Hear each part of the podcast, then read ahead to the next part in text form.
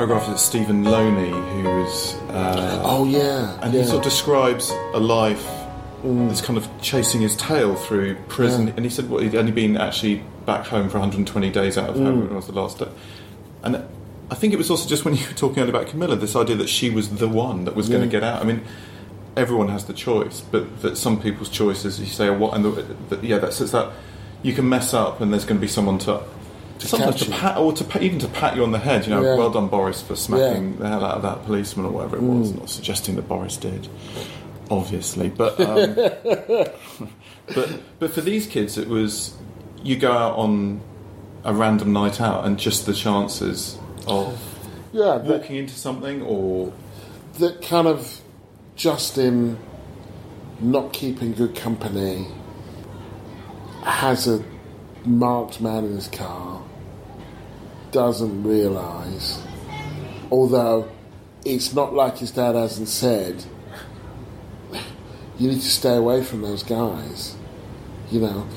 But, you know, that, there's that sort of lovely description of Justin from, I can't remember her name now, but the community worker who's a close friend of the family, who's like, he was nerdy. Yeah. You know, she said he wasn't street material, that was the phrase. He wasn't street material. And so, you know, and uh, one of the testimonies from a friend, you know, that he used to play words with friends in the chemistry class, you know. Justin is he's, he's a clever kid, he's a bit nerdy, he wants some street cred, he's definitely kind of, you know, sexually active, and um, he wants to be out where the action is. And and the Slocum Street boys seem to clearly be kind of having a lot of fun. And his um, his friend, who says, you know, actually, the sort of problem with Justin is he didn't respect the gang lines particularly. You know, he, he would kind of hang out with mm. everybody, and it doesn't really work. because there were sort of Crips and Bloods at Yeah, his funeral. in Goldsboro, North Carolina. You know, this kind of tiny little, and so he's out in the green Cadillac, and this, and it was very chilling when Greg shows me the car. You know, he, he the car he was shot. the shot car in. he was shot in, and he lifts up the the garage door, and there's this one bullet. I mean, it was one bullet, and you see the kind of spider's web of glass comes out of this one bullet, and you know it got it got Justin. It didn't get the other, you know, didn't get his mark, Yeah. and um, um, and I say to Greg because he's got a, a younger son, who's also called Greg, and I said, "What are you going to do with the car now?" And he's like, uh, "You know, I guess Greg can have it if he wants it. You know, his younger son can have it if he wants it, but you know." And he describing, and if this was a film,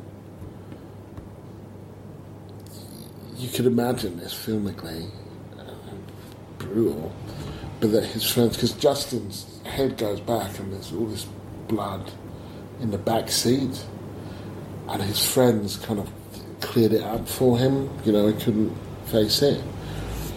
And uh, when I originally wrote that chapter, I tried to make. Uh, I mean, I just I couldn't make it work in the end. I think a, I think a,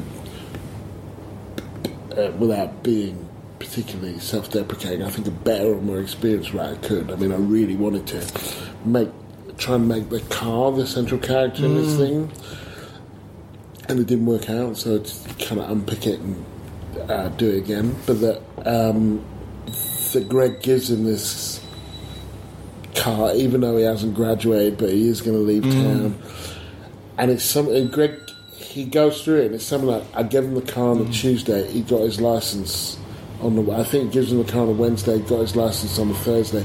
He fixed it on the Friday, and he says it's back in the garage by Sunday. You know, towed back with all this blood in it.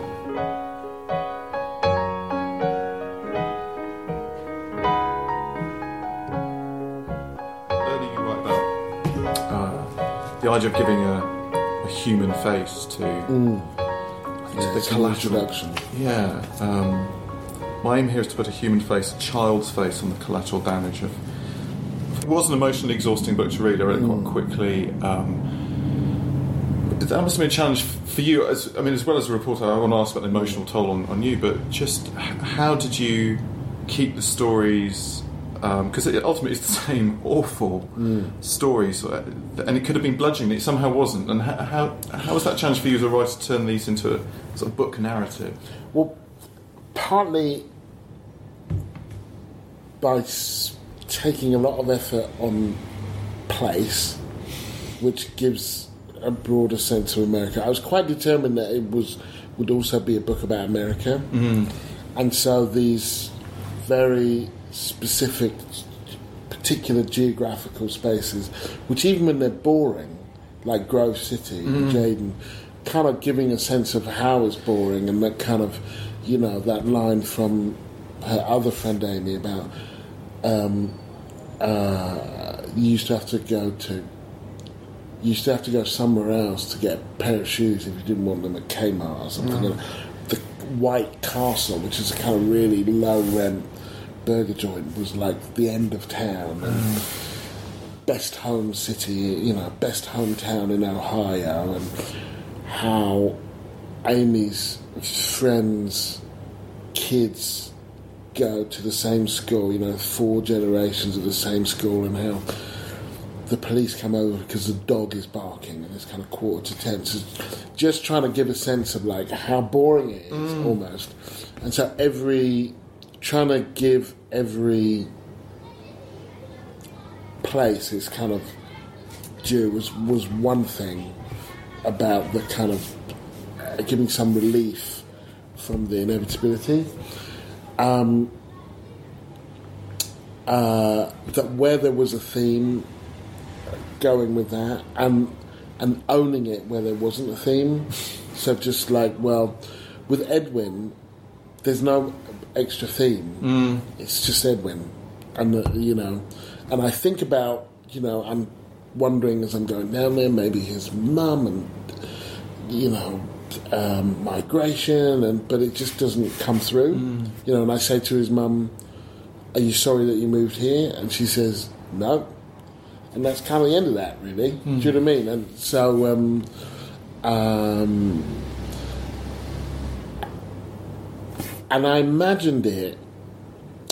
I, I did before I started. I talked to my editor. About, I said, "How do we turn this into not into a tale of unrelenting woe?" You know, I was even kind of concerned about death being in the title. I was just like, "Who wants to read a book that just says death?" do you know what I mean? How? And it is, you know, it is a thing. You know, people. It's like you know. I remember when Schindler's List came out. I was either too happy or too sad to see it for a long time. You know, it's like uh, it took me a while to to get there. And she said, "Well, I don't know, but I think it's it will be in the reporting probably that the more you bring these characters to life, the less it will feel like it's about death. Partly about trying to kind of, also partly trying to bring,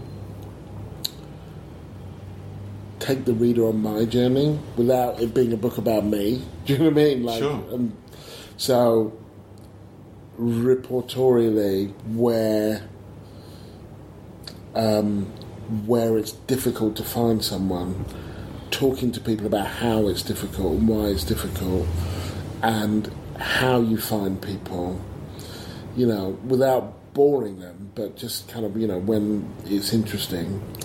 Um, uh, so, uh, you know, so a- a number, not really, they weren't really devices as such, it's just that you you have the story of the child, and then you have the themes when they're present, and then you know when I'm talking to my wife or you know so, and you kind of realise well actually the process is actually interesting to people, and it's a way of kind of you know uh, uh, c- connecting these you know these things where it's appropriate and sometimes it's a kind of it's a bit of a toss up you know if i'm gonna do i talk about why it can be weird being a black British journalist doing these things, or not. You know, or do I do I go into detail about how I feel I screwed up the attempt to contact Kenneth Mills Tucker's dad? You went in directly. I called him directly, and and there was you know just deep intake of breath, and then okay, you know, gonna make this call, and the grandparents have been like, yeah, God, this is you know originally, and then think, okay, you know, can we do this? And you can't walk around the block a bit, have a cigarette, think, and and then bubcase. You know, and then you realise that you know I can't. I just I, I don't want to stalk the guy. He doesn't want to talk to me. So